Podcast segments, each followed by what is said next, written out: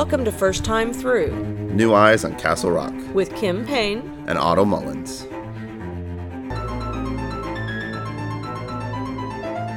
I guess they're not like regular though. They're immune. They're, They're- special yeah, somehow. They're, they're immune people out there that weren't equipped to deal with, you know, of- stand. the stand. Yeah. Weren't, weren't equipped to take care of themselves. And so, yeah, I mean, maybe we didn't need 15 pages of it, but I feel like one sentence wasn't enough either. Okay, one sentence isn't so, enough. So, you know, We can agree there. maybe, but maybe somewhere in between.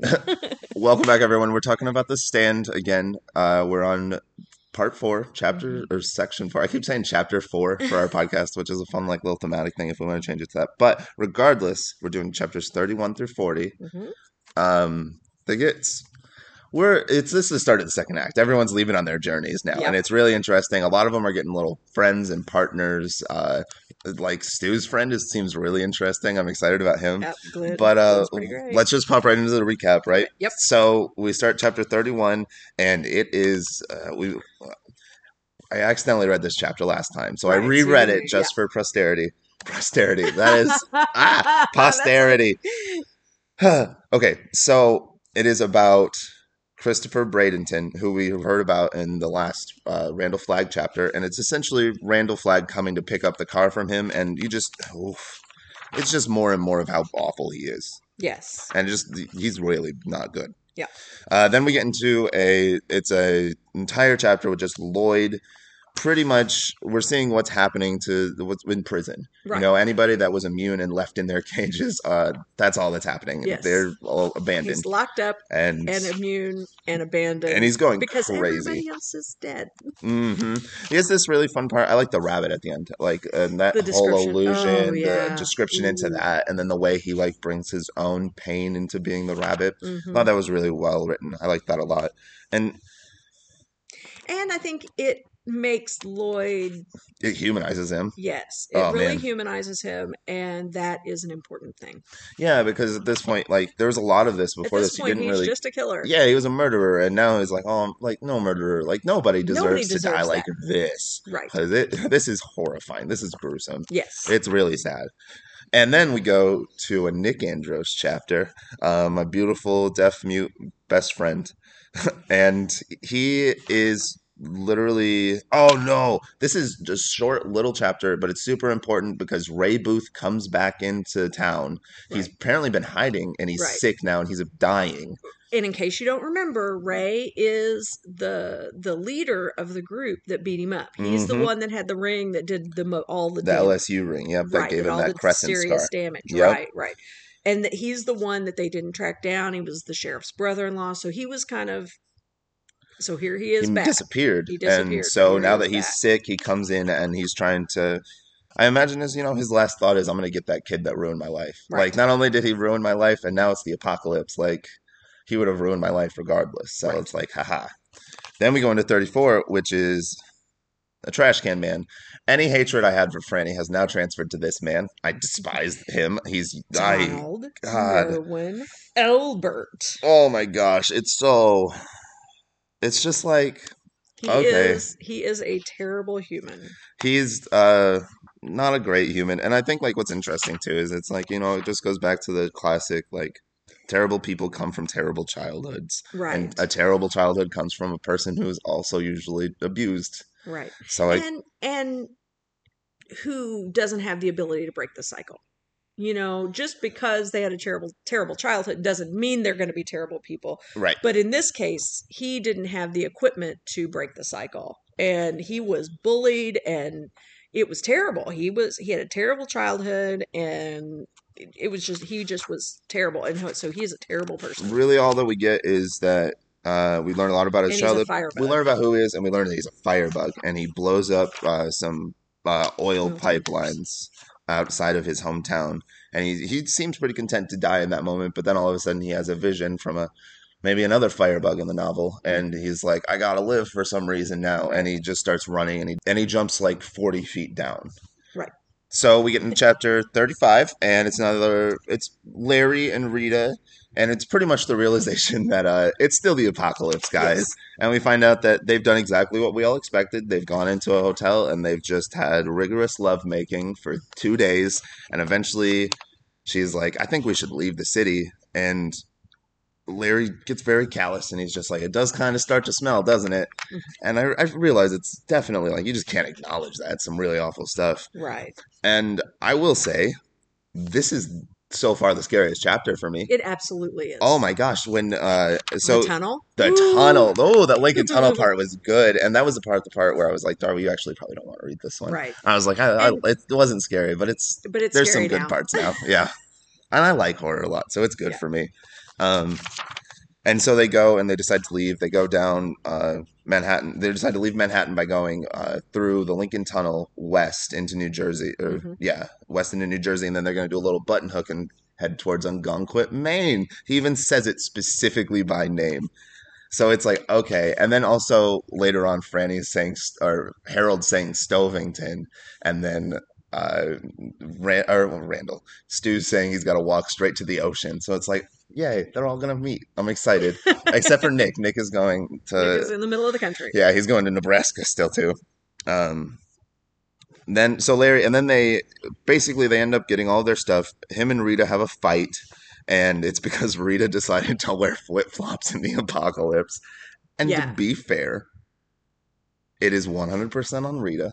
I mean, all of this is on Rita, and I think it's really fun though because obviously, like it's set up now where we've seen Larry be a taker, taker, taker, taker, taker, and now he's in a position where someone cannot give him anything except a handicap. Right. So now he's got to be He's got to. He's gotta be the he- strong He's got to make a choice, and either he's got to be the strong person and and take care of her, or cut her loose. hmm and it, it's really fun because Larry's aware of it, hmm and so it's just constantly that battle of him like, are you going to be a good person or are you going to be a bad person again? Right. And even when he makes bad choices, he can tell himself like that's a bad choice. So it's fun to watch someone grow like that. Mhm. Another reason why this is Stephen King as a character. Okay, so let's talk about this. Okay. Okay. Do you want to do, finish the No, recap first, or do you want to go recap, into? But I, don't let me forget. We'll wanna talk about it because I have. There's an. We'll actually probably talk about it in this chapter because this is a chapter where he talks about the stuff about Tolkien and things and like relates it to Larry. But then, but, yeah, okay. Okay. We're gonna come back to that. So then we come back to this, and uh, then they decide they get to the Lincoln Tunnel, which is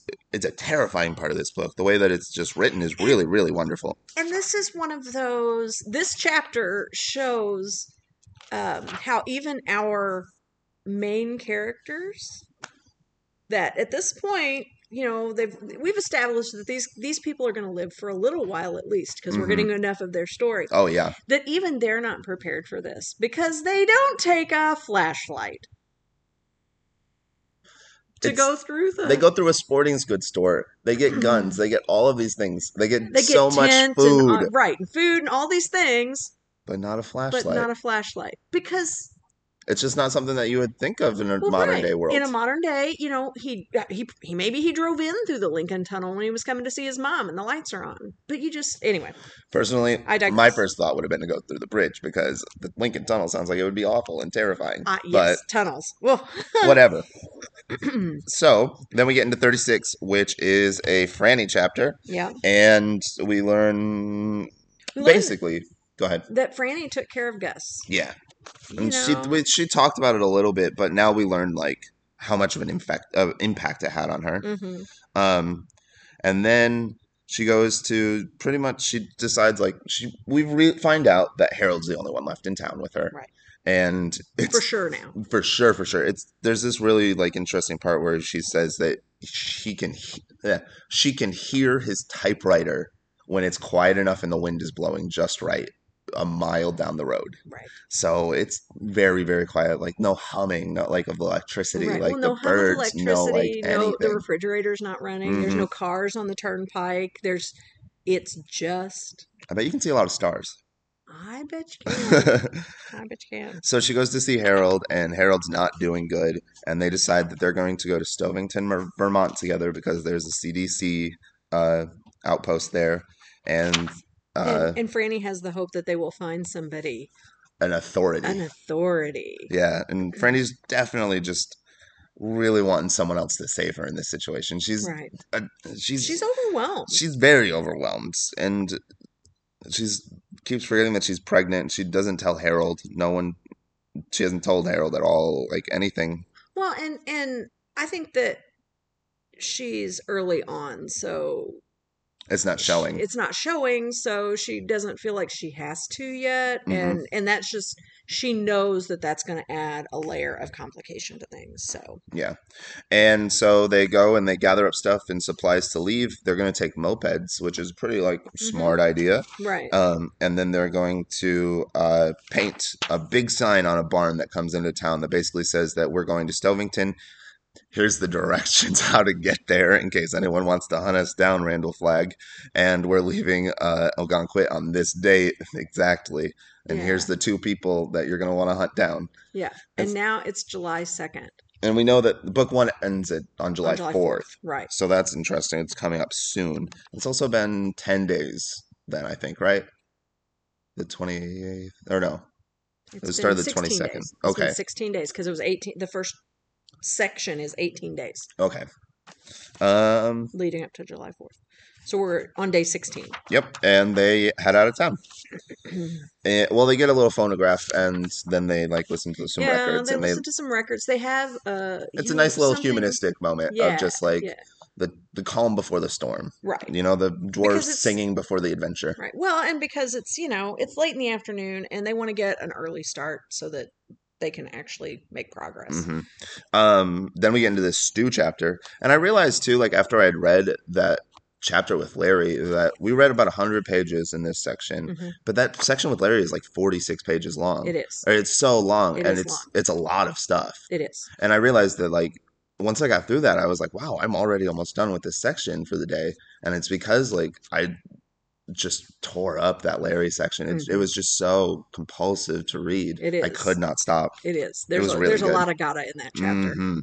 Especially once he just like, all right, I guess I'm not scared enough to go in that Lincoln Tunnel. You're like, all right, I guess I have to keep reading then. It was Mhm. really good. Um, then we get into Stu, and this is a really great chapter. Um, we meet uh, Kojak, 10 out of 10 character already, which is uh, the puppy. The dog. I'm really sad. I know he's going to die, and I'm so not ready for and, Well, and uh, it. you know, this is an important spot to fe- to point out that Kojak is Immune. immune. hmm You know, And they talk about it a lot in this, too. yeah, there like, were some. Bateman's really smart and clever. He's really putting together some observations. He is. Well, yeah, Glenn is. Yeah, we meet Glenn Bateman in this chapter, and he is a sociology professor. hmm Professor. So, uh, you know, so he's he's got some ideas. And uh, so Stu's just walking around the highway and he sees this man painting with a puppy and he ends up sitting there talking to him. They have a couple of beers and Bateman ends up telling him that pretty much is just spouting off like this is pretty much the world now and here's what I think is going to happen either like we're all going to end up under a dictator or we're all going to end up in a perfect utopia. There's Right. no in No between. in between. And I mean, he says this part where he's talking about uh, the world needs an enema during every new century, and he says, "Of course, it's happening now. We're approaching a whole new millennium." Mhm. And I'm like, man, Stephen King definitely fed into that Y2K fever, Oh didn't yeah, he? he did. Oh, Like yeah, that he helped a lot. And and and remember, he wrote this in the seventies. Yeah, so I know. I mean, he was way ahead of his time there. Uh, and they end up just deciding uh, to go back to uh, Glenn's house, which is west or east still towards the Mhm. ocean. They go back and Stu. Oh, we forgot to earlier in Nick's chapter. He had a dream that we'll talk about too. Like Yeah. the dreams are getting really important, and they're uh, they're they're easily my favorite part every single time. I think Nick's dream is in his last. He has a Does dream in the first one about Okay. the walk-in man, and Oh, then he has right, the right, Mother that's right. Abigail dream. Yep. Um, and I, then I finished reading this several weeks ago. I just kind of breezed through the chapters again this morning, and I I missed that when I was. That's why I like to read like these three like right at the end, right Mhm. before we start. Um, and then he Stu has a really interesting dream about him running through the ha- hallways of the hospital again, but then it morphs into a uh, black and red motif, uh, transforming uh, hallway essentially. And black and red transforming motif is something we're about to see literally in two chapters. Right. And so then we see Randall Flagg essentially like it, he never says Randall Flagg anymore because it's the character that doesn't know what the name of that person is, so he just describes him. But we, the But reader, we know the reader know that it's it's it's Randall, right. and The dark man or the walking dude. Everybody's everybody's gonna have a name for him. Mm-hmm. yeah, and he says heaven and earth, all heaven and work, and then Stu wakes up, and that's the end of the chapter. Right. Then we get into chapter thirty-eight, which is the useless chapter, in my opinion. Well, Uh, and yeah, it, it's just kind of useless, and like you just it, it's drawn out. I feel like it's important to know that you know the characters that we've met are not the only people that immu- are immune. But this chapter is all about the secondary deaths associated with. the Does it make sense if I would have rather have heard all of this from a character's point of view and someone telling that character? I I would have rather heard like some of these stories, like when they get to like a place with more people and they can be like, oh yeah, no, I know this kid who I found a dead body in the bottom of a whale with broken legs. Well, maybe, but that would imply that our main characters have come into contact with these people, and we know that it's pretty unusual for They're pretty open about how they are not seeing anyone else. exactly. Okay. And so I feel like this is kind of reciprocal to the the news chapter in the last section. Like what was that chapter twenty six Well, I with all the different news And the way that the news is worldly, this is personal. Yeah, and So, and so I feel like this is kind of a compliment to that chapter. Um, that was what's going on, big picture wise. This is what's going on for other individuals who were immune, but didn't have the equipment for whatever reason to survive. hmm Uh, so, but yeah, there's there's a lot. It's it's like a lot of pages, and we don't necessarily need all of it. But I think it's important to know that it happened. Then we get into chapter 39. Uh, also, though, really quick, the way that, like, at every single line of it, it was like, no great loss. Yeah. It That was, like, heartbreaking because it's like, I could have just been that person. That, like, realistically, that probably would have been any, like, regular, like, one of us that wasn't chosen by Randall or Mother Abigail. Right. I mean, and and you know, there's already so much loss. Mm-hmm. Is So this- it's not a great loss when just one more is dead. right? Like, 300 million have died, and one more. and one more, right? and it goes back to what we were talking about you know one death at the very beginning of the book that first car crash it's monumental it's amazing it's so impactful now we have an entire chapter of just these six people dying and none of them are more than a page and a half long Right. no great loss No great loss. 39 okay, incredible such a good chapter Ugh. Uh, lloyd is in prison going crazy crazy he's basically a skeleton man at this point he's gone like starving he's, he's locked up in the middle of a worldwide super flu that is killing everybody, and he's locked in a cage. and he was convinced someone was going to save him so he ate all of his food really quickly right. and uh, no one came to save him. And no surprise, him. surprise. So he sees his cellmate next door just kind of being there dead, and he just starts like, Hmm. "I'm gonna eat him," and uh, And he's like, "No, I'm not. Yes, I am. No, I'm not. Yes, I am. but and we'll see." he pretty much tries to get the body over to him, and he's like, "Just in case, though, but I'm not going to. But just in case, But I want you to be closer to me." Right. And he, we get this interesting like just his mind's gone it's gone and so he's just going between like the people in charge have the key and if they have the key then, then they get to be free but because they have the key they get to tell me that i don't get to free be free Mhm. and unless i'm able to like go and kill them and obtain the key i'll never be free Right. and then randall flagg uh out of nowhere just kicks in the door at the prison is like heidi ho anyone home and then he's like, "Turns out I have a key, and you can have this key." And he is like, "All right, I love you. Mm-hmm. And Like that's let's go get perfect." some dinner. And then yeah, and now I'll go feed you some chocolate milk and French fries. Right. And it's like Lloyd just, it's truly the same. And savior. now Lloyd belongs to him. oh yeah, in that moment, like he could have done anything, and Mhm. like it would have been like, "Yep, you're cool. You're my, you're my best friend. You're my lover. I Like will do whatever you want." at all for you ever Mhm. because you just saved me Oh yeah, especially from a because really he was about to death. die. Die. Yes. Like he got remorse from that rabbit that he thought killed when he was like seven. Like that's when you know like you're at the end of your like life life as Yeah. a character. Well, I mean you probably don't know as a character, but as a reader. As a reader. Yeah. Um then we get to chapter 41, No, 40. 40, not 41. I just skipped ahead. You skipped a whole chapter, man. I and it's a Nick chapter. It's a good chapter too. it is a good chapter. And it wasn't on purpose. It was just the book. 368. There Thank you. And then we get into 40, which is a Nick chapter. hmm And Nick is it's not really him moving or doing anything. It's him laying in bed thinking about how he's blind in one eye now. And right, then because Ray pushed assaulted his him again. he- Yeah. when Ray came and attacked him and he pushed him off and killed him, Nick uh, Ray had pushed his thumb into his eye. I don't think we Right. said that earlier and just twisted it around. And he also uh, Nick had shot himself in the leg slightly. And we'll talk right. about that a little like, bit yeah, more. grazed his leg, and that's important because So Nick is just sick and he's not doing well.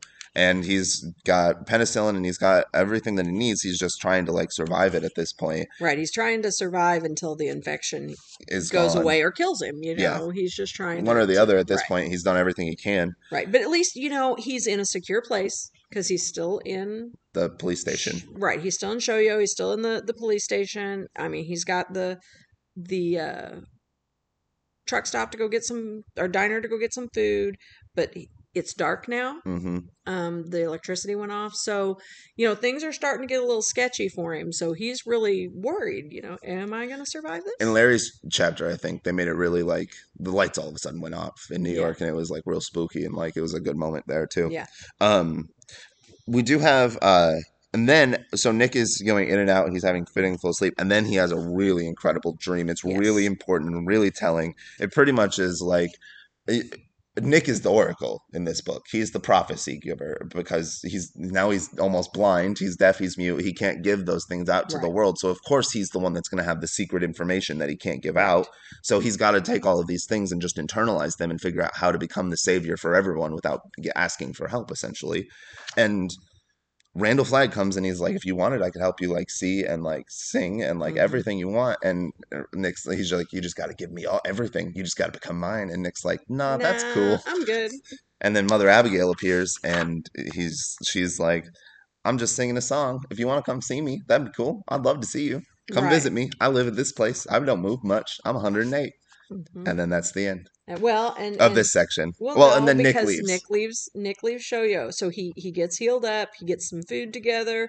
Pedals out of town, And it says, July too, 3rd. And that's what I was about to say. It says the evening uh, on nightfall on July 4th, he was nearly in Oklahoma. So it's Mhm. like we're getting to the end of book one. I feel like something like big, like either like a big meeting of people or something is going to happen soon. Yeah, And that's everything we read this week. that is. Hey, constant listeners. Your third favorite constant talker here, Otto Mullins. I just wanted to give a small update, quick shout out, and a giant thank you. After just passing our 10th episode, it really feels like we're starting to understand exactly what we want to do, how we're going to do it, and how fantastic it truly can be. And that's because of you. Thank you for choosing and listening to our podcast. It really means the world to us, and we hope that one day we can truly show you that. We've got a lot of feedback, hoping to hear about what we were going to be reading next. That way, you, our dedicated listeners, can be reading along, reading ahead, and being prepared for what we have coming out. So, without further ado, the next book to be read after the stand is. The Gunslinger, also by Stephen King. Surprise, surprise. So, if you haven't yet, go out there, pick up your favorite copy of The Gunslinger. Let's see why why are you throwing guns when you could just shoot the bullets? These are the big questions, Steve. Let's find out. Kim and I are really, really excited about everything that we've been doing here at First Time Through. And to be honest, we couldn't do it without Don Payne, Paula Rager, and Brad Elliott. Thank you so much for your continued support. If you haven't yet, please make sure to check out our Patreon shop. Coming soon with some new updates and even some exclusive merch now that Kim got a Cricut for Christmas. If you get the chance today, can you do Kim and I a favor and show this podcast to someone out there? Thank you. And now, enjoy the rest of The Stand Part 4. Well, Still no idea what they're standing for. Oh man, this is gonna be the last time Kim lets me do this unscripted without her, especially without her.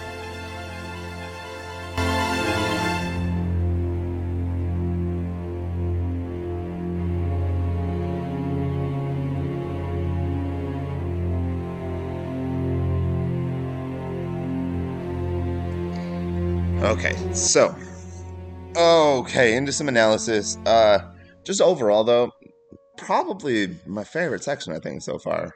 Well, Randall Flagg's introduction was really good. Yes, That but as chapter, far as like the Uh, overall, Ten chapters. This is probably this the is best, the best so far. like easily like the Lincoln Tunnel, the Nick dreams, the Stu meeting his friend, the painter friend, Mhm. Kojak. Yeah.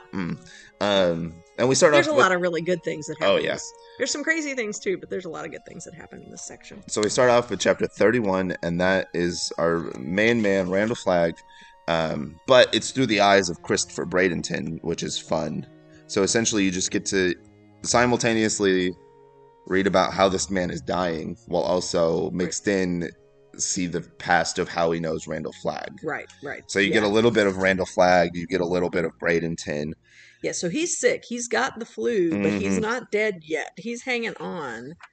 And it's it's it's ugly. I mean, he's going well. delusional and he's having like flashbacks and crazy memories and and he comes into Bradenton's house and he has a bucket of water and he yells "Yow!" and he throws the water on him and like this man is just a he's so chaos sick. entity Yeah. like and Bradenton just barely alive hmm and he's wakes up somehow uh and he's like oh I knew they'd cool you off. I'll help you now. And he's like do you have my car and everything ready? And he's like yeah like I just uh uh, uh, uh.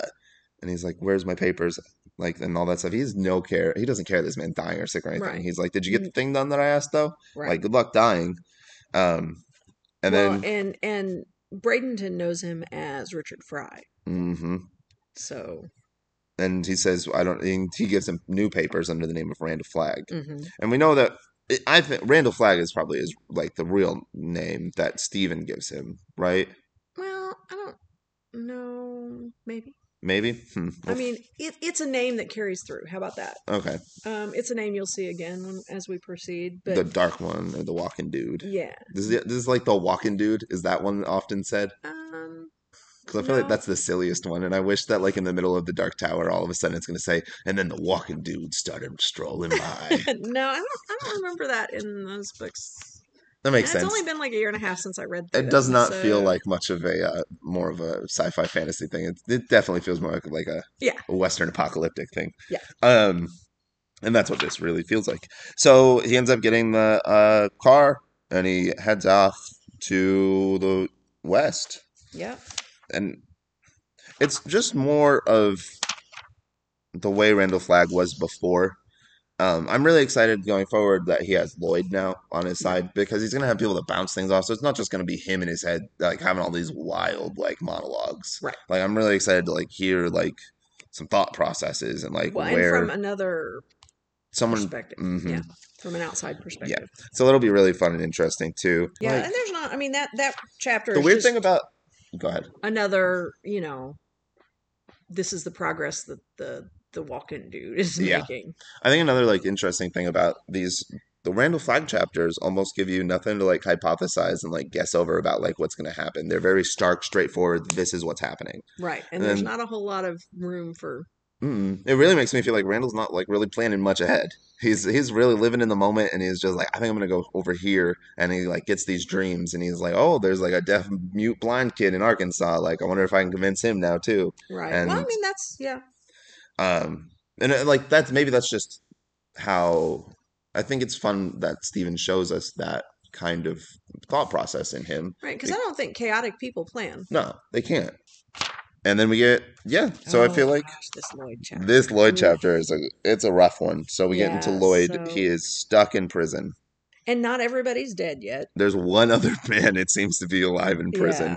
and he's just screaming for his mom. Yeah. I mean, No way to humanize a prisoner more than to have them screaming for their mother until their last breath. and, you know, and Lloyd, and of course that's making Lloyd just crazy. Oh, it's not helping, up, that's for shut up, sure. Shut up, shut up. And he's eating all of his food at and this he's point. even, you know, he he he tried. I mean, and this is where I think that it's important to see that again, Lloyd's not a super smart guy. Um and he's not smart at all, but he he at least is a little bit of a planner because you know, I talk about that you know, his trial got pushed back, so um great. So he's not on a short, fast track to death row because all the judges are dead um, but you know he does try to hoard some food and keep back part of his food but he doesn't have the self-control to not eat it. He he hoarded it some, but he didn't make it last. Of course, I mean he's He probably not only getting a got whole like lot two anyway. meals to like Right. save up with too, so he Right. didn't get a ton of like opportunity. And it's You know, and at least you know, so far the lights are still coming on and going off like they're Mhm. supposed to, so the electricity's still on there for him. Um except that, you know, there's nobody to open the the gate. the gate. There's no one to bring him food. There's Like no one to bring him food. there's It's just, a dead man next to him decomposing, and the lights are going on and off. and all Lloyd can think about is how he's starving to death. Mm-hmm. and it i really like the use of uh i will say one thing about this entire novel so far is the chapter page breaks these they're really well done like in this one they're really really well done it they just always connotate a good skipping a time or a Mhm. good like tedious task being done or a, uh transferring of a scene or They were good in Misery too. You just didn't Sure. like how short they were. If they you were say well. so. d- They were well done to portray. the point the- of the character and i see that but you didn't like it. story wise these ones are much better Okay. and I couldn't see what your point is. Uh, and he goes to sleep. He wakes up, and the mother crier's dead. And uh, he, throughout all of this, he's been just on his knees trying to Oh. get the uh, the Cot leg off. bolt off of the the legs, off of the yeah. floor, and he's pretty much like ruined his fingers trying to do that. But he got it off, and now that he's got it off, he goes through the bars onto his uh, cell, like the cell next door, Mhm. and he pulls the rat next over to him, and he grabs it by the tail, and he puts it under the bed next to what's left of his food, and he says, "Just in case for later, just in case." Right. And then he climbed up on the bed and just cried. Hmm and that is i think really interesting to see how far down lloyd has to be broken to agree to work with randall flagg. To not only like agree to work with him but to love him. Right. I mean, yeah. because he i really mean does. and we see it later on in a little bit. We'll see like nick deny him like give him the thing he wants more than anything in like existence like be able to hear and see and And talk and nick still says no Right. So like the fact that I wonder what it would have taken for Lloyd to say no. Like if if or if Lloyd would have just said no yes in the first place when he was first in prison, hmm you know, or did he have to be beaten down like that all the way to starvation and about to die? Right. Yeah. I mean, that's It makes me think he would not he would have said yes immediately because of the way he re, uh, reacted to Poke. The moment well, that, there's like and you know, I don't think he would have seen Randall as the guys in charge mhm. because I don't remember if we talked about it, but I just had a really good idea. but he met Poke in prison. hmm You know, this is he's he's a, a It's repeat repeating offender. the cycle again It's of meeting another right. person in prison to help him do worse things, Right. make him worse and worse and worse. As he's gotten older, he's just kind of pro- slowly progressed and Right. escalated. I was going to say it's also really interesting too that we have that Lloyd chapter and then we have the Nick chapter because I think they're going to end up being kind of our paragons. We're going to see Lloyd be the paragon of like darkness essentially, and Nick's like the paragon of light. You know, like the justice. Yeah. He's immediately the first one to say no, and he's in a police sheriff's office, and Mhm. he's like, you know, immediately been the moment that he was able to help with the good hand of the law, he did it immediately. Right. And Lloyd, the moment that he's like, you can destroy the system, he's like, yep, I'm in. Let's do it Yeah, let's do it. immediately. Let's do it. So it's fun that we are just opposing those two characters constantly. Yeah. Um, Yep. and so then we get into 33 with Nick, like we were talking about. And this chapter is very short, but the first first little thing, and every single time, like all of our main characters have been constantly having dreams about Randall now. Yeah. And so every single one of them are just like, ah, there's like a walking man. he's coming for me, coming for me, the corn, and like they're not sleeping well anymore. Right. And and the very first line of this chapter is at 22 minutes of 9 by the clock over the sheriff's office doorway, the lights went off. So, he's without power, he's in this sheriff's office and he's having these nightmares Mhm. about this walking Man dude, coming this for him. dark man coming for him. This he's, he's having nightmares. Um And so he's just sitting there in the office thinking about if he should get the candles. He was reading a book.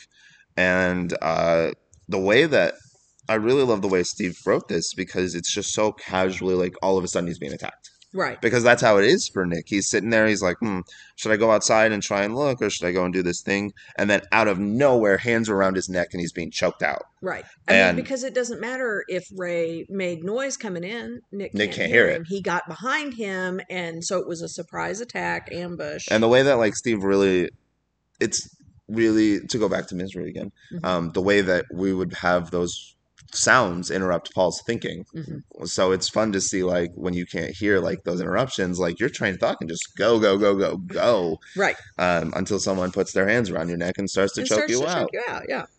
So uh, Nick immediately starts to turn, and Ray shoves his eye or his thumb into his eye, and he starts like twisting it around a little bit. Nick goes to grab at the gun, and the gun goes off in his pants and shoots down his leg, and he gets about a ten inch scar down the side of his thigh.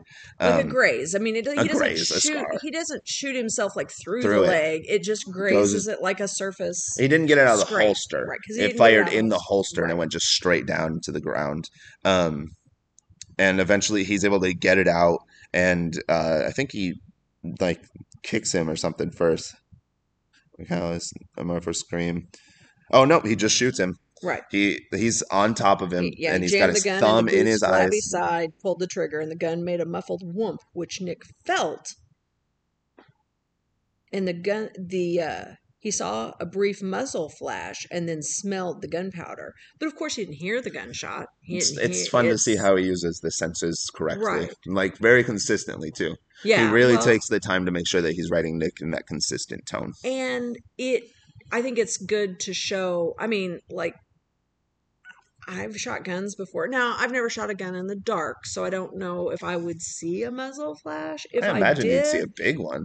but i i mean i might but you know nick is deaf and mute so his sense of sight has got to be a lot better because he, that's his primary um method of getting information so you know he for sure sees it and i think that that's it's cool that he made sure to highlight the fact that his senses that do work properly were in tune he saw the muzzle, muzzle flash and he smelled the gunpowder and so you know It's good writing, like from Yeah. that point of view. It's really well done. Um, I think one like really thing I like character wise about this is after Nick kills him, he goes into the bathroom and he's just looking at his eye, and he gets so mad at Ray, he goes back into the other room and he kicks him and he says, "Are you happy now? You've taken my eye now that blah." blah." And as soon as he kicks him, he does nothing but feel bad. It's immediate Right. remorse, and it's Right. like that's the type of character that like I'm talking about, Paragon of Justice. Mhm. Like the immediately you feel remorse in that moment of vengeance. It's not 10 minutes later. It is like immediately like I should not have done that. I'm so sorry. Like you're Right. apologizing to a dead body. Yeah. Mm. Yeah. love nick No, he's so good. And then we get into chapter 34, the trash can man, who is here. who is not a good person No, he's a terrible person. he's terrible And you know, it sucks because, you know, you'll read so many stories of bad people and then they try to humanize them by giving this terrible childhood.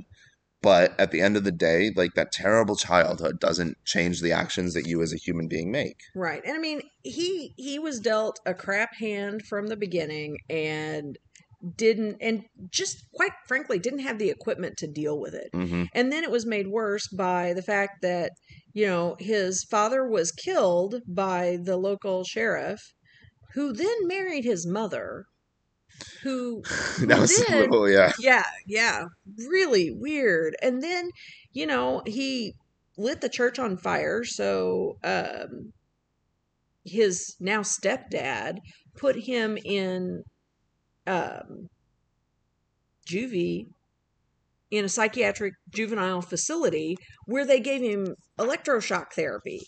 So, I mean, it, It all takes place in Indiana, and they like did the electroshock therapy in, In Terre Terre Haute, which is like forty-five minutes from where like we two hours from two we hours from where we are, and like I know how time works. It's like two hours from here, and I thought that was just fun to like be like, oh, yeah. that's fun, interesting horror novel.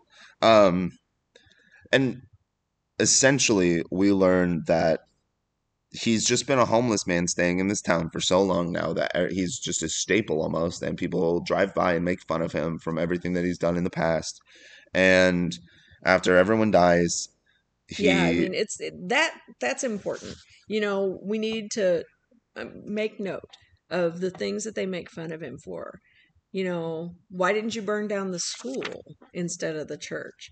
What did old lady Simple have to say when you burned up her pension check? Because you set a fire in her mailbox and it burned up her pension check. Want to buy some kerosene? Want to buy some It's kerosene? none of them are particularly saying like you've done bad things. They're just like They're just making fun of him. and like and he's not equipped to deal with that. no, um, because he But never he got his like name because you know he started lighting fires in trash cans. It all Mhm. started with lighting fires in trash can. That's why he's the trash can. man. And I really think that one thing that's interesting about this chapter is that sliding perspective that Steve talks about that he loves to use, and just sliding in and out of like the current, like him walking up to the tankers, and then like him being back Mm-hmm. In in, time in his memories, and then also being yelled at by the ghost at the same time. Like he slides in between all three of those Yeah. things so and I fluidly. think it's really important that that we notice that because it needs to show how just unstable he is. yeah, His he's not. He does not have a clear train of thought at not all. at all. There's no conscious connections there. you know, but he, you know, what we do know that is not um doesn't change at all is that he's a pyromaniac. What we do know for sure is that this is Randall's next target.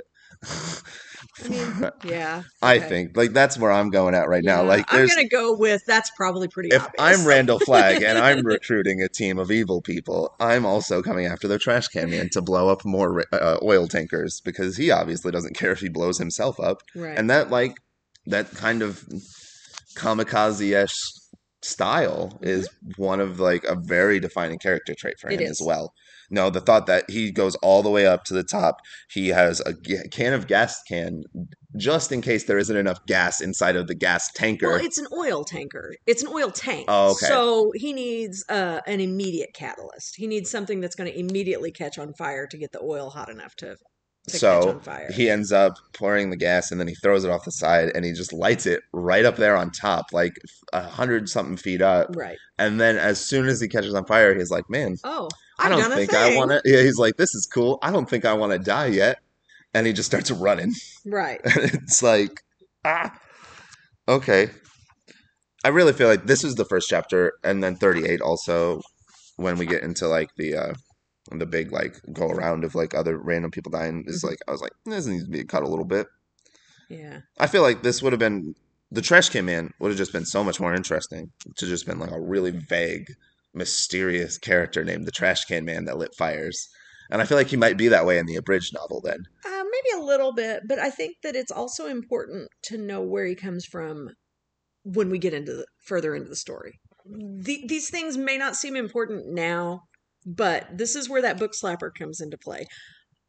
There are some of these things. Yes, maybe some of this could have been cut, but there are some of these things you need to know now because of things that happen. Okay. later. Well, I think Okay, that so.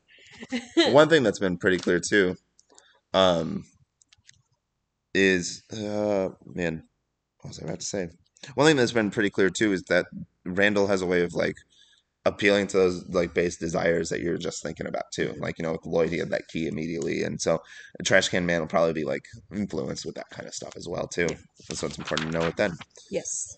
uh Yes. and essentially besides all of that he blows up the oil tankers and it's you know it's it's a really long drawn out scene of it Oh, Wham! Yeah, I mean, it, it.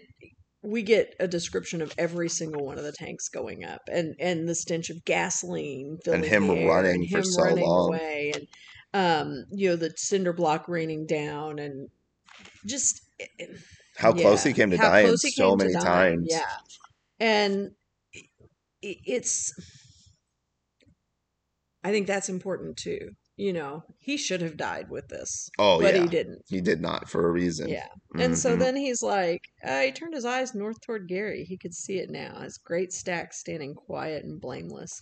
You know, he he's blown up his the oil tankers in his hometown, and now he's looking up the road. Okay, He's like, I'm just gonna hopefully it can go that far, or do I have to go up there and make sure it gets that far? Yeah. Mhm. Now, you know, I'm just gonna burn up the whole place. I like this last line of the uh, chapter where it says, They were the eyes of a man who has discovered the great axle of his destiny and has laid his hands upon it. It's very just prophetic almost. It's Yeah, really wonderful. Uh, and then we get into chapter 35, which is this like forever humongous Yeah, chapter, huge. but it's really it's worth There's it. There's a lot of It's information good. in this chapter. and it's a Larry chapter, and like we said, with it's with Rita.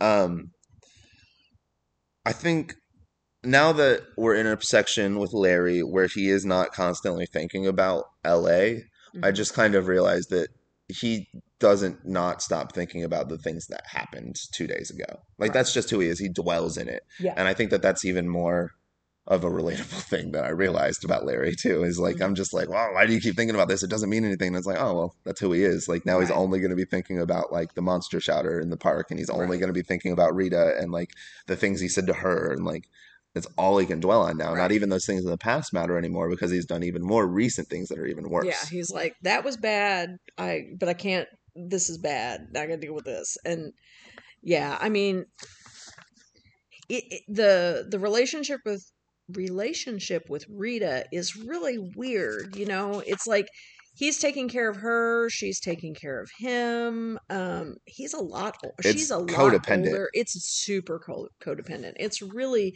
not. Not a healthy relationship. Well, and, and- remember, she's still eating all those pills too. Mhm. 'cause- And you can tell that, like, based on the way that she reacts to Larry, she was uh, beaten in her last relationship and, like, expects to be beaten at, every abused, turn abused of, of some of some sort. Yeah. And so every time that Larry doesn't beat her, she's just like, oh my God, right. this is surprising. And then every time that, like, she's like that, Larry gets mad because he's like, why do you think I would beat you? right. And so, you know, it's it's going great for their relationship. And then they decide, let's take a big long road trip together. and it's interesting because the way that he tells this story is about Larry at the dinner table thinking back to yesterday when everything was happening. hmm But he's sitting there thinking about it because since yesterday is when Rita has changed. right. When they went out to the park and they saw that the monster shouter Mon- was stabbed multiple times and dead. And beat up and yeah, just ugh.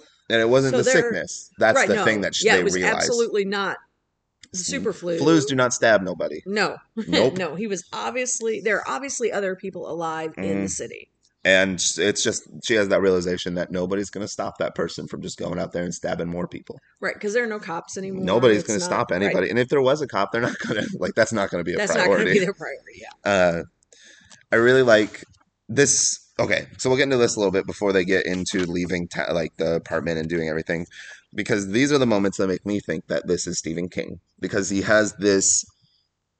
What I know of Stephen King is that he enjoys the the classics and the such, you know, the, your Mhm. Chaucers, your Yorks, your whatevers, but he also is way more into the Tolkien aspect, the C.S. Lewis, that kind of aspect. That's what he liked about reading, from what I understand. Yeah, yeah. he he was absolute. He's an English major, Right. so he's read a lot of things. And yes, he had his his favorites, and and Tolkien was a big inspiration for him. Chaucer. So the reason that I bring up Tolkien is because at one point in here, specifically in this chapter, Rita makes fun of people that read Tolkien, and then mm-hmm. Larry goes, "I think Tolkien's pretty amazing personally," and it really was like, okay. Okay, sure, Stephen King. At mm-hmm. least, if nothing else, that is him inserting his opinion on like people that are like Tolkien isn't up there with like Chaucer or Shakespeare. Like, if you read Tolkien, you're just basically reading young adult fiction. right, And he's saying, no, you're a nerd. you're, you, it's like you suck. Like go like learn how to read better. And it's the same thing with like classical music because I really like this part where he talks about uh, Debussy and he says uh, if you're gonna go with classical music, you need to go whole hog. I want some Beethoven or some Mozart, something that's gonna make me feel foreboding and sad. And I'm like, that's how I feel about classical music as well. That makes sense to me. Right. I don't want some light piano stuff. Um, but there's just those small allusions to the way that he treats art and the way that he thinks about art Mhm. that really made me draw even more allusions to Stephen Well, King. And and so I was thinking about this in the week since we recorded last, and I that's a thing that I hadn't really thought about in all the times I've read this. I can't, I but it just wasn't a thing that my brain went to. hmm But then I got to thinking about it, and there's a little bit of him in all the characters. You think so? Absolutely. Okay, so uh he and Tabitha had their first child before they got married. Oh, okay. Okay, so that's a you know, so that's where his tie to Franny is. Okay, Mhm. You know, young, unwed, and and in the you know late sixties, early seventies, it was still pretty taboo. Right. Um, so that's where he has a connection to Franny. His dad left when he was two, so he went to work pretty young. He worked in a laundry. He had to work his way through college. He worked hard to get where he is. So Stu- So that's where his connection to Stu is. Hmm. That's fun. So, So, anyway, just it's just different facets of every like, and I feel Yeah. like if you really analyze most writing, it probably is that case. That most characters are different facets of person's personality. Personality. I, And I, mean, agree. we even talked about it in Misery, where we personified Annie as his addiction to cocaine, right, and right, and and Paul as his you know escape. his, his psyche, his escape, his Mhm. attempt to like So- overcome it. So I think that I think that we'll see that in a lot of things if we look at it through that lens. We'll see his personality come through in a lot of things. I think those things are the reason why we talk about why we like his characters so much and why Mhm. his character development is so worthwhile. It's because he takes the time to put a little piece of himself in every single one of them and he cares more about them so that way he makes sure that they're just as real to him as they are to us. Yes, I And it's agree. really, really well done. I agree. Um, and then one little part here. So getting back into it, they start planning on like how they're going to leave New York, and they decide to go through the Lincoln Tunnel. And then there's just this really part part where he's like, we could go to like Maine, you know, Ungunquit, Maine, you know that Right. random town everybody knows about Apparently, in Maine, yeah. Ungunquit, uh, Ogunquit, maybe. I'm not sure exactly how to say it. I just feel like I'm saying it the same way, just different. Um, and Rita's definitely overdosing over here. Uh, Yeah, well, I mean, and she's not eating. We've established that she's not eating. They go and they get their supplies and, you know, she she puts on sandals. Instead of and and this is she's a city girl. She's an or she's a city woman. She's an older woman. She's probably never gone hiking right. you know, her idea of hiking is probably taking a short walk in Central Park. And so, you know, that's fine. So wear sandals for that. So she's probably never been the kind of person that had to think about, oh, I need socks and, you know, heavy socks and, and shoes that are solid. And, and, Larry's so focused on other things that he doesn't pay attention to that and it's not his job. She's an adult. But but that comes to a it comes to a head Mhm. because here they're they've got all of these things they've done all of these preparation things only for this one thing to completely destroy every like Right. ounce of planning. right And they go and they get all this stuff and they're walking and I think it's probably been about like 20 mama 20 blocks. 20 blocks And then her foot just starts bleeding to the point where he just can't yeah like he just loses it he, just he just like loses loses her mind. And- on him. and it sucks it sucks that he had that reaction but i mean can you imagine the pressure and the stress and the you know In the apocalypse, In the you're just trying to take care of yourself and not die, and then And- this woman is like, "I'm gonna wear sandals, and it's I'm gonna blame you for it later." right Like what? What? Ugh, Rita. Um, so they get to this point and they stop in the middle of this road and he just loses his mind on her and he's just like, You wore sandals. We've been your feet have been hurting for 20 blocks and you didn't say anything. And she's just like, I didn't want to make you mad. And it's like at this point, very obviously she was in a really abusive relationship with that Wall. Street banker. And so, you know, Larry even can recognize that. right I think because of pretty much how he treated Yvonne. Yeah. Like towards the end, it seems like I think he's recognizing like, oh wow, like this is similar. And again, this is where we talk about that, you know, Larry does bad things, but Larry's not necessarily inherently a bad person. He because he recognizes that he's doing bad things, he just doesn't know how to fix it yet He has no impulse control. yeah. He thinks of something and he wants to do it immediately. Right. And like that's okay. It's just you- you got a lot of consequences when you live that way. Um, and he gets to this point, and I think this is the part where, uh, like, you really like see that personified. In fact, where she's just crying. She's like, "Larry, like, I understand, like, whatever it is, just please don't swear at me." And he just gets down in her face and screams, "Fuck, fuck, fuck!" Right. Like, just swear, swear, swear. And yep, that it's just really meaningful of like who he is as a person, and he immediately feels remorse for it. So Right. it's like you know he's not a bad person, but also he's like, "Yep, I did that." And In his anger, he did it anyway, and now he Mhm. feels like a Larry Underwood strikes Mhm. again, right. and essentially he's like, "All right, I'm leaving. Then come on, uh, let's go get you something." And she says, "No, I don't want to go with you anymore. If you're gonna yell at me," and he says, "Okay, fine," and he leaves and he walks off, and he gets to the tunnel, and uh, turns out it's kind of scary, so he turns around to go back and find Rita, right.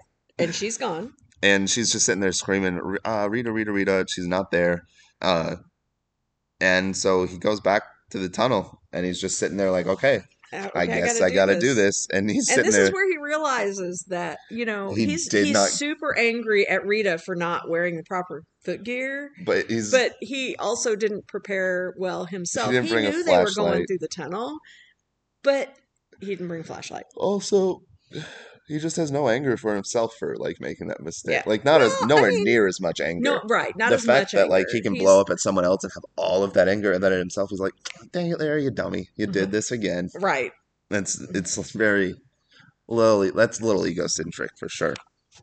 Uh, and then we get into the tunnel, and the first line is, "It was blacker inside than he imagined it would be," and that's all you can think about during this scene. Is it's just pitch black. Yeah. There's nothing. You can't see anything. You can't hear. Like you can only hear around Have you ever you. been in a cave yeah, like and then turn pitch the like off? nothing, nothing. Oh yeah. Oh yeah. It's It's like milky blackness everywhere. Like you can't like push through it because if you push your hand all the way out, you can't see your hand anymore. Uh, right.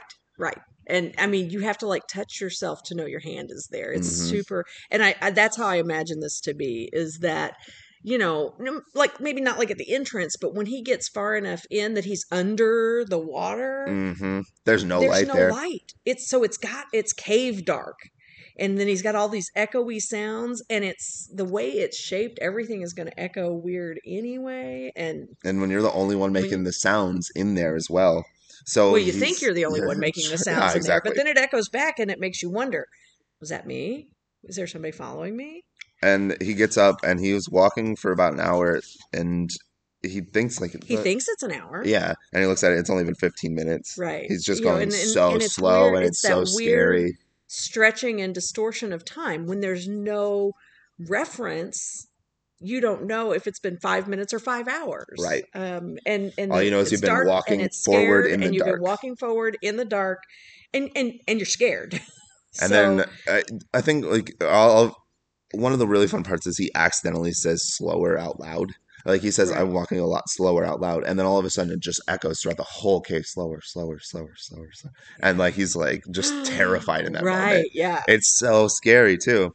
Uh, and he keeps walking, and then out of the nowhere, he steps on a hand, and he gets out his lighter, and he looks, and he realizes it's a hand, and he like recoils a little bit, and he sees that it's a soldier, and so there's soldiers that were inside of the Lincoln Tunnel. on the there's like a pedestrian walkway that Mhm. he's using It's like a Like, catwalk so he's, in yeah, between so he's up off of the roadway where people drive. He's up on a, a catwalk, pedestrian walkway. So, yeah, I think it's important to establish that he's not having to climb over cars and things like that. Right.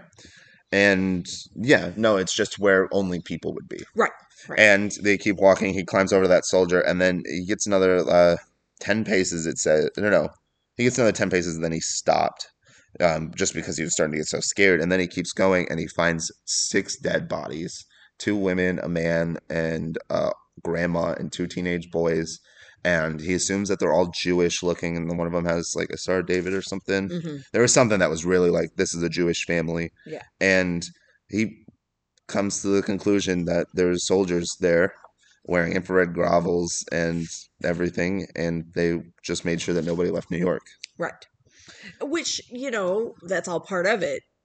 He wasn't completely oblivious to what was going on. So, Right. yeah, it would make sense to quarantine Manhattan. Yeah, it would. Um, And at this point now though, like if you're seeing all the dead soldiers, you're seeing the dead bodies in the tunnel, you're probably either assuming there's going to be a line of people on the other side waiting to kill you, like to make sure you don't get out, right. or they're all going to be dead. They're all going to be dead. Yeah. So that's where Larry's living at right now in pitch black darkness, trying to get through this tunnel. And has no idea what he's going to find on the other end. And out of nowhere, he hears a footstep.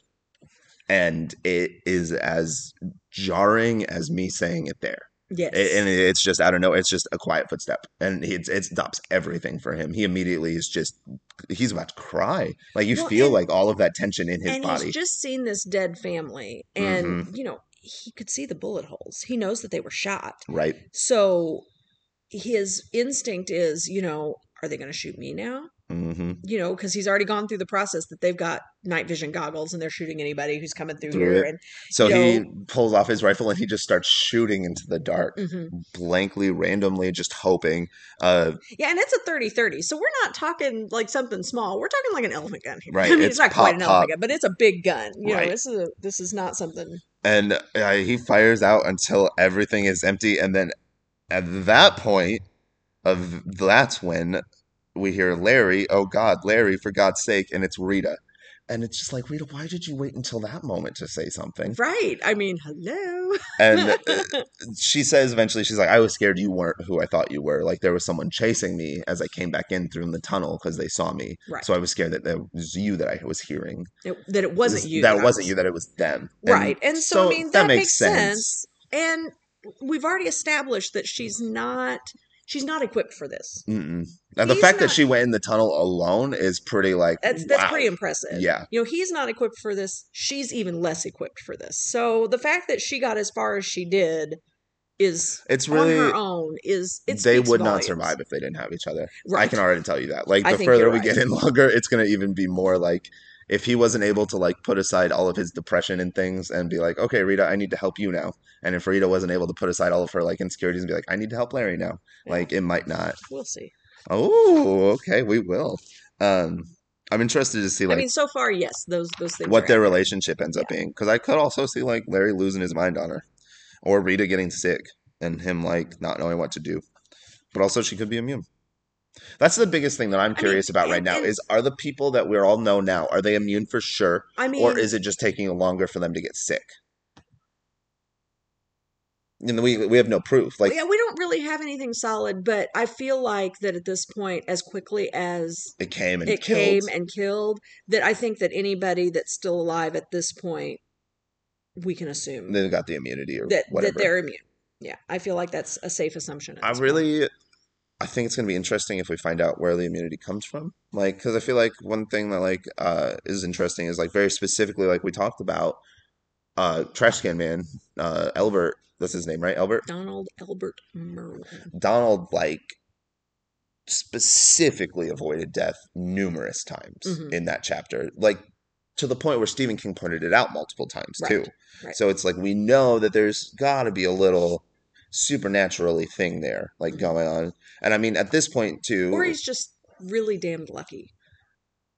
it's too too many coincidences for it to just be lucky. Especially after we just watched Randall Flagg like pull out a magic shape shifting rock that turns into a magic key that makes keyholes appear on doors that don't have haven't done that yet, keyholes. Oh well, he's going to do He's that. getting ready to Okay. do that. Yeah. Fair enough.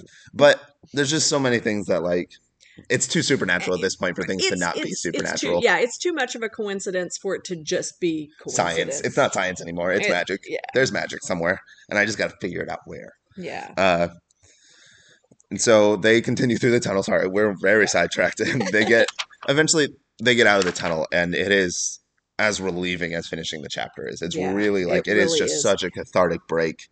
Uh, and they get out there, and they're just sitting on the road crying that they're finished. And they decide, all right, uh, where are we gonna go now?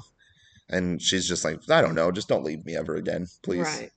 Right. And he and he half ass apologizes. I shout at you because I was upset. I'm not such a bad guy.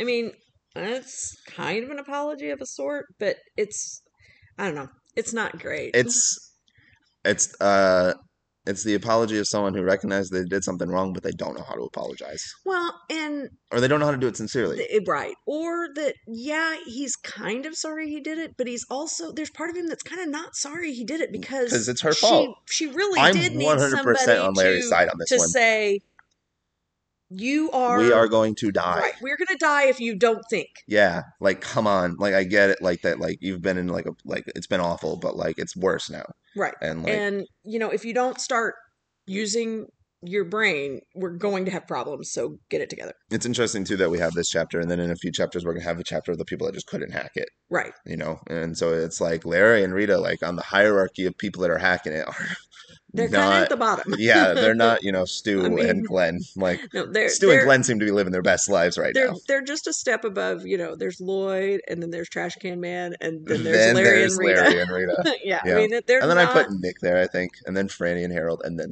I think Stu's obviously the best one off right now. Well, he Well, I was mean, not.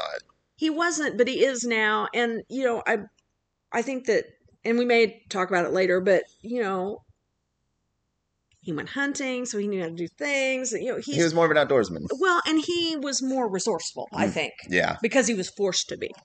Um, and that is what we have from that that Larry chapter is just really incredible. It's It really, really it's good. haunting, it's terrifying, it's really suspenseful and really well written. And you see a lot of bravery from Larry, which is not something that you've seen up to this point. Right. And it's nice and refreshing to see him be the main character that you know he can be. Right. And and it kind of gives you a sneak peek of or, or a beginning look of what he could become hmm He could be the hero. together. He could be the savior. he, He, really could could do be this. he really could if he can get his act together you know, control his selfish impulses a little Right. bit more. Right. So then we go into chapter 36, which is a Franny chapter. hmm and I'm in for Franny at this point. I'm here for it. I like her a lot. She's great. Uh, and Harold's okay too. Like I'm just, I'm just really interested in their dynamic and like what they're going to try and accomplish. Because I think Harold's like surprisingly smart and clever, yeah he really is i mean um and it's one of those. It, he makes a point to say like, no, nobody really talked to me. I didn't have a lot of friends, so I just read a lot. right And you know, and i wrote and I now read and I it's, wrote. it's coming to be useful, Right. Franny. Uh, and we hear a little bit about her taking care of Gus, and it's just a fun little like just to get us caught up to speed. Like while all of that's been happening, Franny hasn't just been sitting here watching people die. She's been trying, Trying. very hard to take care of one person at least to focus on. right So when he dies, she just pretty much. It's interesting because she talks about how after he dies, she feels like she can finally move on from her family dying as well Mhm. because she did a good thing and she tried as hard as she could and there was just nothing she could have done. So she feels that sense of like closure and relief because of her taking because she knows that there was not anything that she, she, could have do. done. And I think it's also important to note here that, you know, Gus died and then but the power was off. It had gone off at exactly 9:17 p.m. on the evening of June 28th. So, you know, we're 10 days into this and all of the things that we take for granted, you know, um The power's are all going just- off strangely at the same time. well, I mean, Huh. Huh. Well, Huh. yeah, and and you know these things, these power plants have got a certain amount of uh, Safeties. safeties that are built in, but there's nobody there to make sure that things keep going. It's just going. interesting because Nick's power in Arkansas also went out at 9:20 and like around that same time on the same day. right? And, we know that there's a supernatural eco terrorist on the loose. but you know, eh, but there's also nobody doing maintenance on any of these power plants, and there's And Glen Batemore ta- talks about that. He's like, He the does. moment that one person knows how to fix a power plant, they're the king of whatever. right? Like the It's- one like random technician that just happens to know which buttons to turn on, like they're the wealthiest place in America. right? And it's really like interesting that he talks about it that way because it's so true.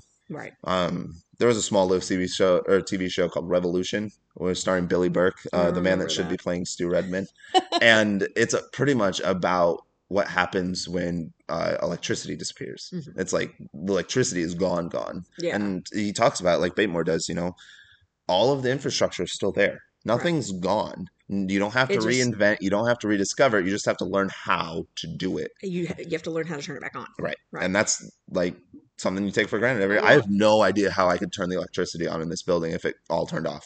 Right. Like what processes or steps I'd have to do. Right. And that's and that's If it's the Wi-Fi, I know 100% what I have to do.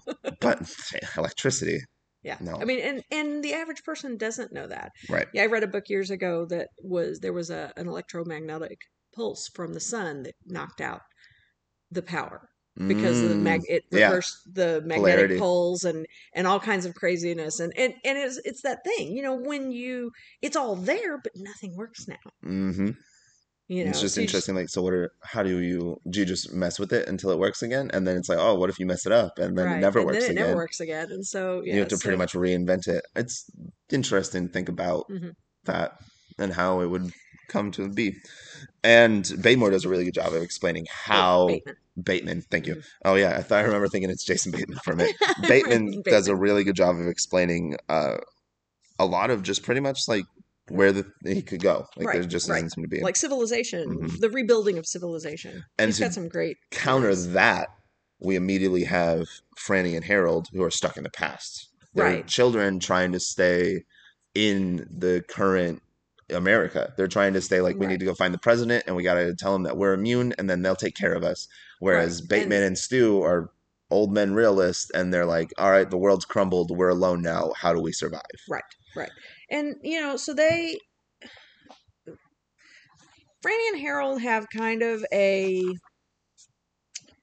um Will they, won't they relationship? yeah, I mean but it's and mostly because they're the last two alive, they think. in their right, they're the last two alive as far as they know and you know, she already has her perceptions of Harold because he was the annoying little brother to her best friend and you know, she knows she knows who he is and she knows, you know, this is really hard for her. right. So so they get together and I don't think that I mean Harold is handling his grief poorly. I don't know that we necessarily need to go into the details It's not of great. that. It's He's- not it's not like, pretty. What's interesting is like everybody in this book at least has like specific quirks on how they deal with their grief and what they Mhm. do. Like we read earlier about a man that just ran himself to death literally, uh, and uh, it's in or we read we later. will we'll read that. We'll read that on. chapter, Uh, we read about how Harold's just mowing his lawn. right. How some people make newspapers. Like there's so many different ways that ha- people are handling their grief, and I like how Stephen King like acknowledges that like not everyone's just going to sit in their house and cry about it. Right. Like people work through things differently. Right. And essentially, we get her Well, going and, to and we also find out that yeah, she goes to Harold, and then you know Harold is like, you know, I feel kind of terrible because I don't really miss my family. I don't miss my family, and I don't know how to tell anyone that. But Right. also, there's no one to tell. So So I'm going to tell you about Yeah. it. And then he said, and then it just all kind of hit me at once that there's nobody now.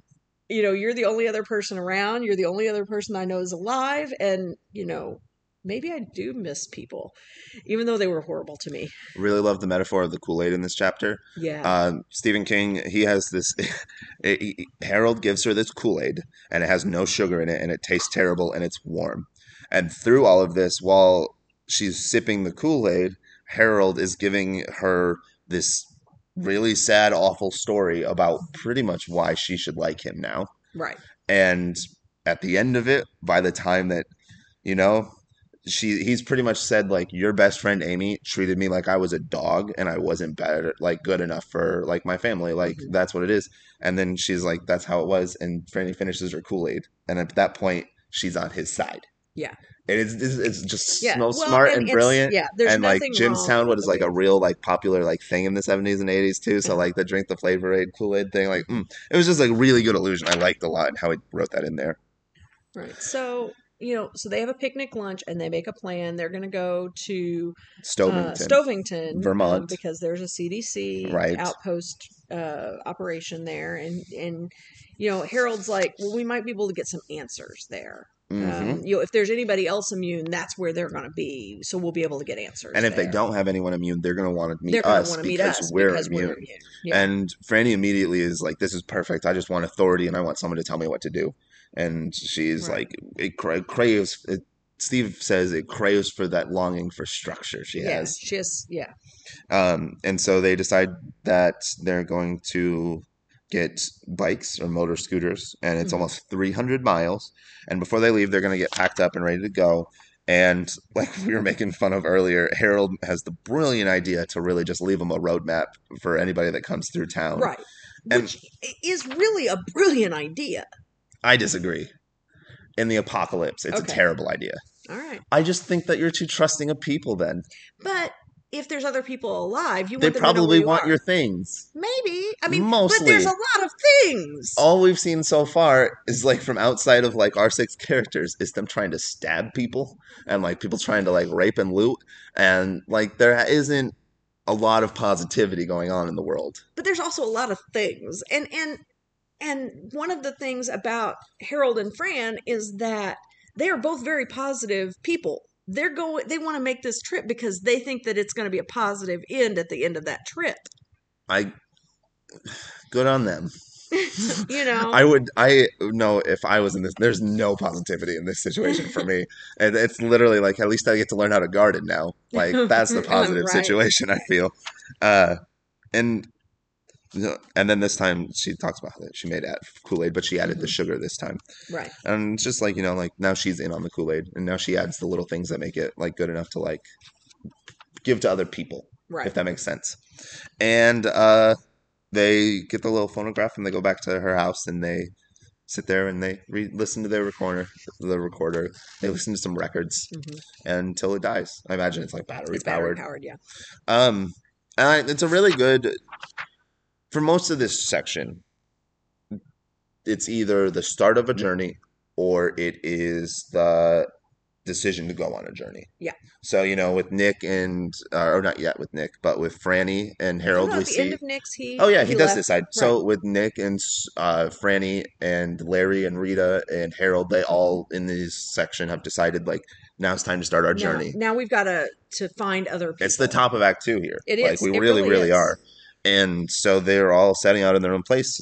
And now we get into Stu, who is doing the same thing. He's off on his journey, but But Stu has decided that you know, hey, I'm this close to the ocean. I've never seen the ocean. Let's do this. like, good on him. Like, He's like, I'm going to make this a vacation. Yeah. so I'm going to go So see the ocean. He's hiking towards the ocean, and as he's hiking towards the ocean, a dog starts throwing up at him. And we, as readers, know that the dogs have been going a little rampant and wild. Well, and that we've only seen two dogs in all of this. We saw one dog that tried to get burgers from, From Nick, Nick.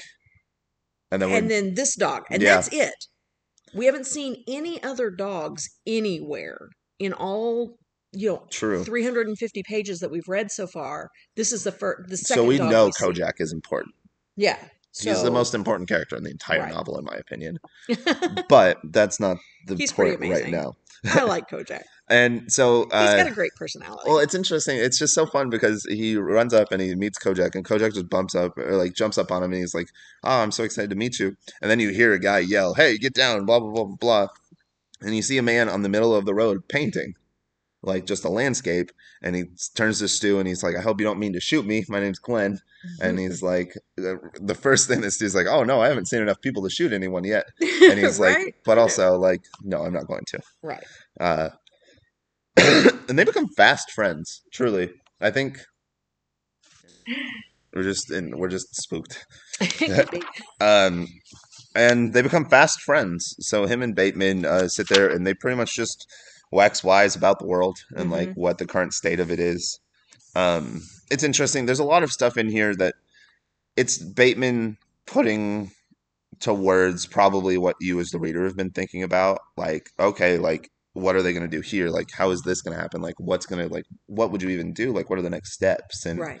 Bateman's kind of almost given out like the next roadmap for humanity, so that way we can see idyllically this is where we would go. This is what we might try to do. But I think the reason that Bateman lays it all out like this is so that way we have a roadmap to know what's not going to happen. I think so. Essentially, yeah, yeah. It's like this yeah. is what could be happening, and this is like what you would think would be happening in a normal situation if the devil and God weren't involved. But turns out there's magic here. right because Rand Flagg. Randall Flagg. Yeah. and the dreams. hmm And the dreams. I think one thing that's really fun here too that he talks about, he specifically, and you know that he only, it's really good. This chapter comes directly after that Franny chapter, Mhm. and then we have this entire section that's like specifically talking about what happens to babies in utero with the virus, Mhm. and he's just talking about well, if babies babies aren't immune, there's like Right. two ways that it can go. Like either the baby's not immune, and as soon as it is born, it dies Right. or it's able to catch the infection in the womb, uh, like Right. mumps, and it comes out stillborn. Right. Um, and the way he talks about it, the possibility of that baby getting the immunities is about 50 50 because odds are that the dad or dad the mother, is- one, of them well, did not survive. The dad didn't the dad survive, didn't most survive. likely. Um, because The woman would have to survive for the baby to be born. right, right. I'm figuring out life. Slowly but surely. Biology and stuff.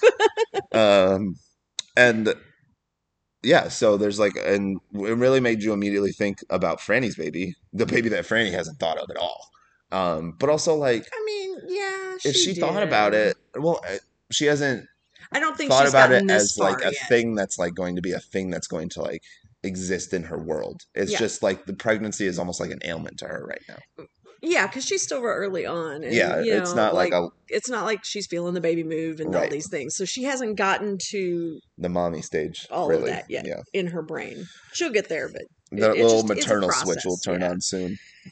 And you know, but but Glen says, eh, "What's the other possibility?" Or Stu says, "What's the other possibility?" And Glen says, "Then we may finish the job of destroying our species ourselves."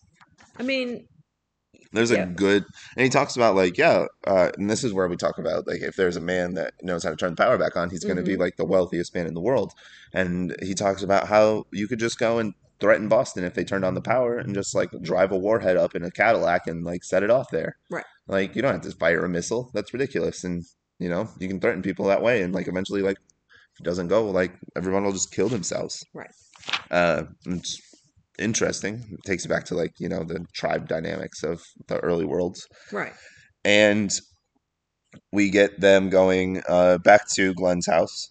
And this chapter has a lot of really good, fun information, but none of it is anything that you can really delve into. It's very surface level. Yeah. like I mean, until this is all just theoretical and like, and just of them a couple chatting and like getting to know each other, around, drinking a beer. drinking a beer, having a chat. Not you know, and It's honestly the respite that we, the reader, and Stu needs. Yeah, he needed a second to- hell and he can't stop thinking weeks. about right. the faces and the people and running through the like hallways and he's the the chance to just sit there in the sun with a puppy and drink a beer great experience Yeah. i'm sure after everything, and relaxing. It's got to it's got to to give him a, a well and he drinks three beers in like eight minutes like he's like on his third beer and and he's he's like, like, "Oh." oh i'm starting to feel buzz this is good Mhm, Yeah. so they go back to his house and then stu has a wild dream hmm where he's running back through the facility and you see it very clearly points out this radiology thing again Yep. so like it's interesting that we have that theme or not theme that place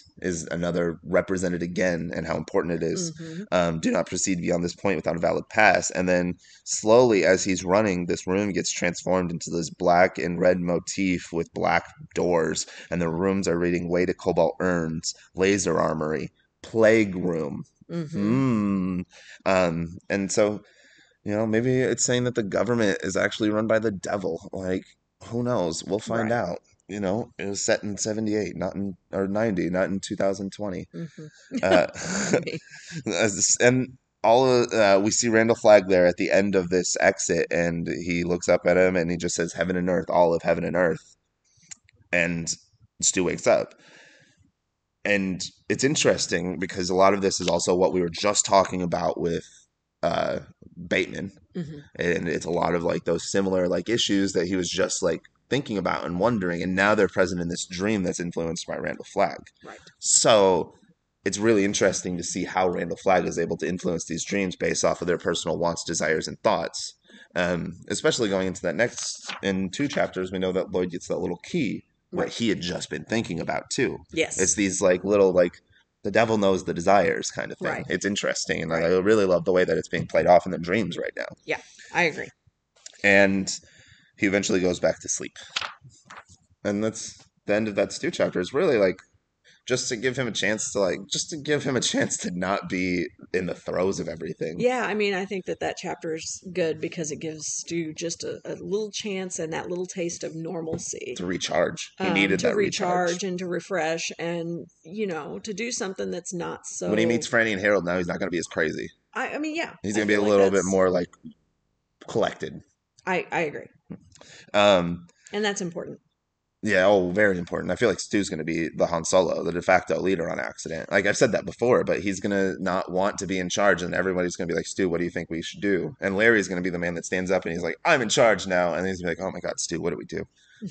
And I can already see all of it happen if they ever all team up. All right. Uh, the thing is, I just don't think any of them are all going to team up. Like I think that they might meet each other and like do a couple of things, but I think that their stories are all being told to me individually because I think they all have something individually important about the story.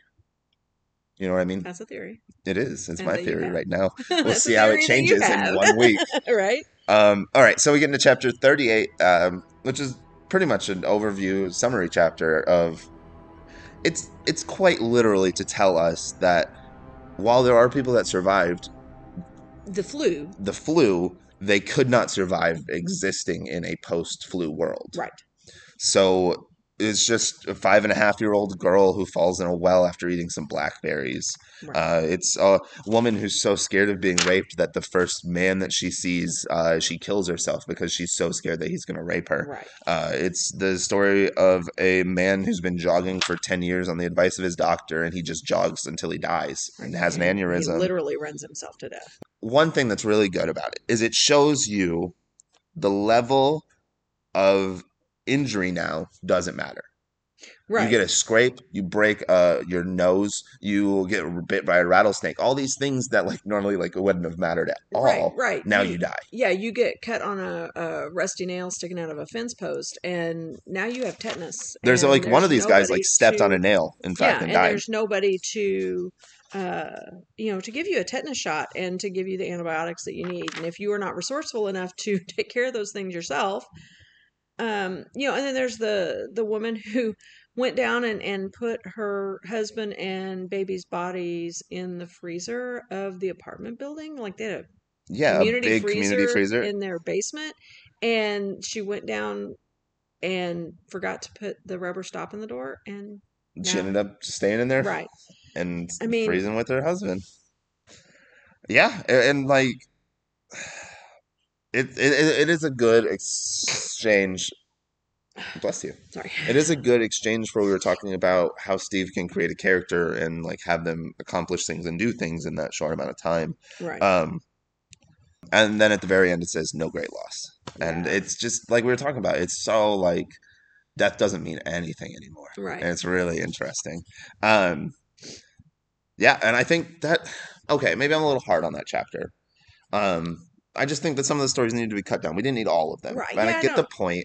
Um, maybe it would have been better as like the way that he told it in the uh, news chapter. yeah You know, it's not as much like a whole story. It's just segments of it. It's Yeah. like, okay, so we just see this little part. I don't want like I don't think that knowing the need to play entire backstory of that Right. character in these moments that they're about to die helps in any way.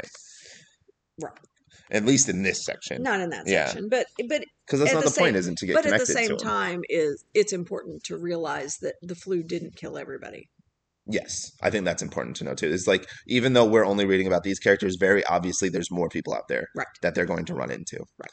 Um, now we get to chapter 39 with Lloyd. This was I like the fact that like this is almost where the end of our like the fact that this and 40 are the end of this episode is crazy. Mhm. Chapter 39 is amazing. It was really good. It's really well written and it's incredible. He has such a knack for giving you you can see exactly what he wants you to see. Especially like when you're talking about Lloyd, when he describes Lloyd, he wants you to notice everything about his face. Yes. He's like he's emaciated, he's small, yes, but on his face, his thin skin is stretched over his face so tightly that his lips are pulled back from his teeth. That is such a good way to describe like a gaunt looking It person. It was really, really, really well It done. is. And that's why you get the moniker the King of Horror. Yes When you describe terrifying things like that in a way that I go, that's beautifully done right it's kind of like, oh wow. Um, and also we get the next lithograph in the unedited version, which is Lloyd or just reaching over for that foot to try and get some dinner or some lunch or some breakfast, food. some food. um, Well, and and you know, we get Lloyd being just really unaware of even what he's doing because you know it says he'll hum and then he'll sing and then he'll like actually whisper out loud. to go back to what we were talking about in the trash can man, it's really paralleling like where the trash can man's head was at. Like it's almost Right. like the trash can man is at that final stage of delusion. Mhm. and Lloyd is sliding in and out now into Right. that delusion, starting to get there. He has these little parts where it's italicized of like just a random voice saying something. He's talking to himself and doing these things, but then his body is moving autonomously. Right. It's grabbing this leg from the other cell and slowly bringing it towards him without even thinking. And the entire time, we have Lloyd talking about this concept, the key. And this concept, the idea of it, the theory of it is really interesting and really cool to think about because I really like it's true. And the key in real life is money. It but- absolutely is. It's a really highbrow concept for Lloyd to have in prison to me. Well, it doesn't fit Lloyd having it in prison. It doesn't fit Lloyd having it at all. Yeah. Period. That's what I'm- and statement. so what I'm Because saying is- Lloyd is that's Lloyd isn't really prone to con. He's to, not a um, philosophical thinker. Yeah, He's not in there thinking about the morals and ethics of prisons and why if a murderer deserves to die or not and An why abstract thought is not where he's coming from. not not Lloyd's forte. So, if we're the looking- fact that he can pull this together gives us a clue that he's Somebody not might be influencing well, his thoughts a little bit. maybe that and maybe he's not quite as dumb as we thought he was. Uh, maybe. I 100% just figured it was like Randall out there, like Kinda- telepathically, like forcing him I mean, into that that's, direction. That's that's a thing too, and But also, I mean, we'll if you're too. just sitting there doing nothing, eventually you're going to have some higher brow concepts than you normally do, I imagine, too. I know. I mean, he's also starving. He's And- starving, he's delirious, everything's going just Right. down, down. Like, I, except for his brain, except for his brain. which I don't buy. Same thing with, So- and like we noticed that with the trash can man too. All of a sudden, as he's about to die and everything's getting worse and worse and worse, his brain starts to restart, and he finally feels this edge to live. Hmm. Yeah. So he has this just idea of the key. The people that are in charge have a key, and if you re- play by the rules as a regular person, you don't get locked up. But if you don't, they use that key to take away parts of your life. Right. And since they have the key, they never have to worry about their lives being taken away. Right. and So but having the key didn't give them the right to go away and leave you locked up to starve. Yeah, that that phrase is going to be the entirety of Lloyd's motivation from now on. Yep. That is that is like it, and it is it is just truly, and I think that's why like we get introduced to that rabbit is because Lloyd starts to have the concept: Did I was I in the right to do what I did to that rabbit? Right. Should I have just left it alone in the wild and it wouldn't have died because of what I did? Right. And he has that the same realization as he's the, now he's the rabbit. He's got these hurt hands. He's just trying not to like do anything except survive. And this is a good chapter break. Yeah. Very good chapter break. He gets the leg, he pulls it in close to him, and he says, Nothing personal, he whispered to Trask. He touched Trask's leg. He caressed it. Nothing personal. I ain't going to eat you, old buddy. Not unless I have to. He was not even aware that he was salivating Mhm. like brilliant and then chapter break and so we don't have to watch lloyd eat the meat. Nope. we don't have to ever do that. Nope, he does not describe that But, in uh, any way, shape, or form. we know he does.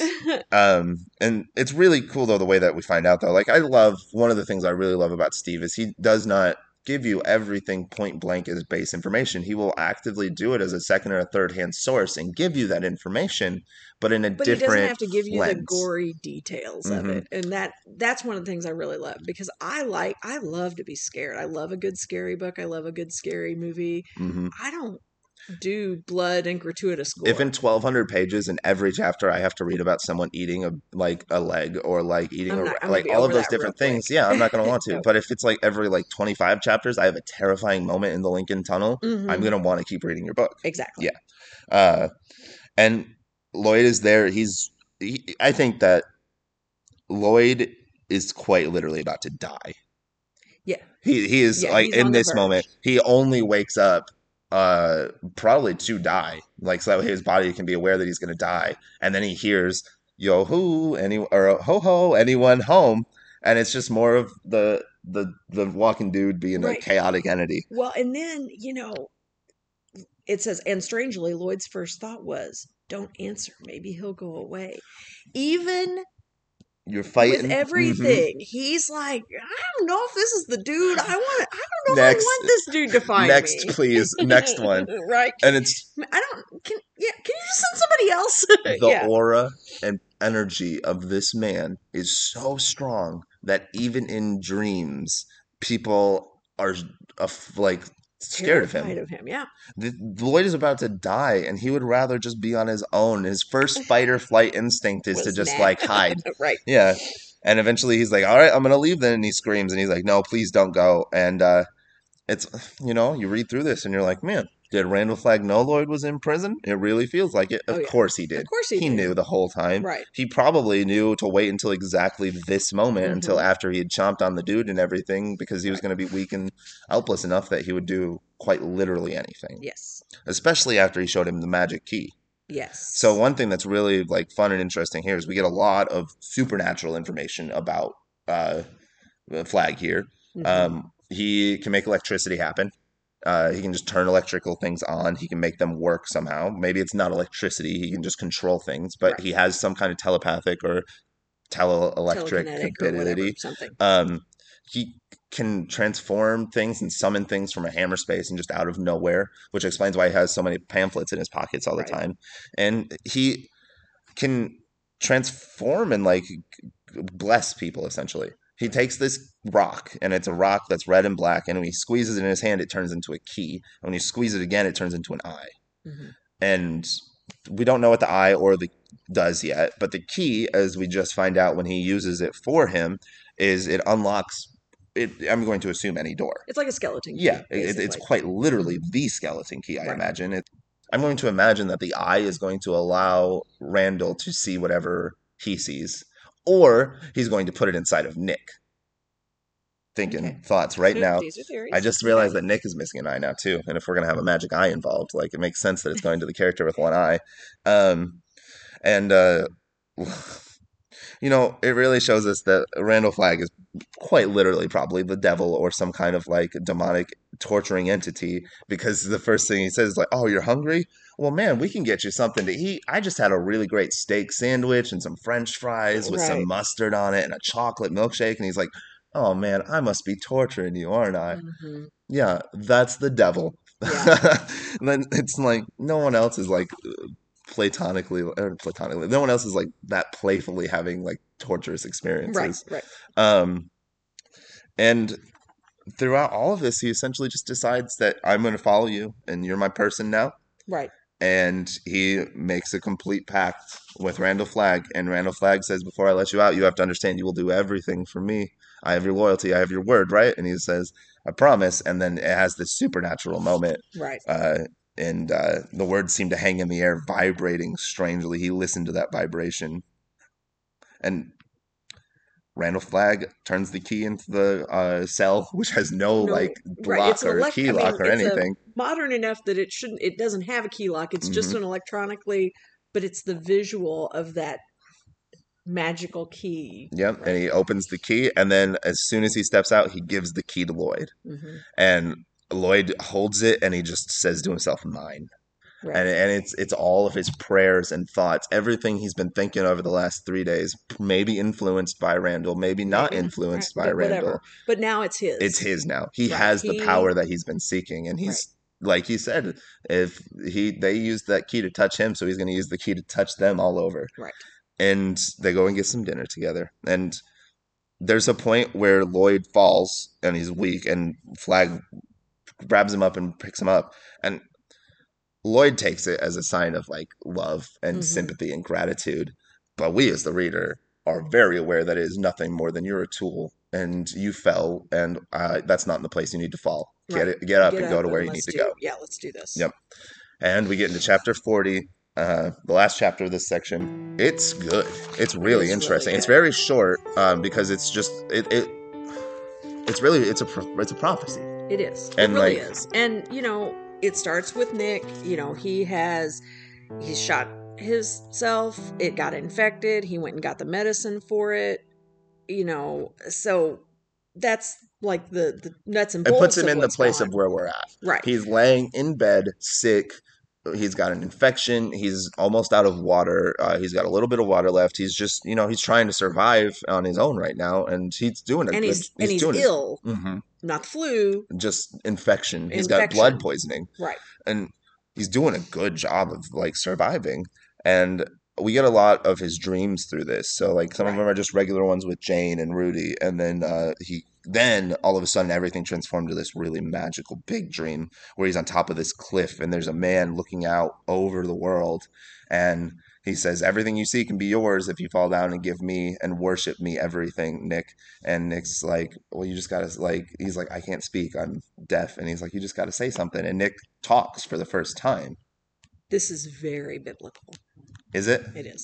i don't know the It- bible very right. good But but it is. This is a, a very um it's it's basically a biblical story Hmm.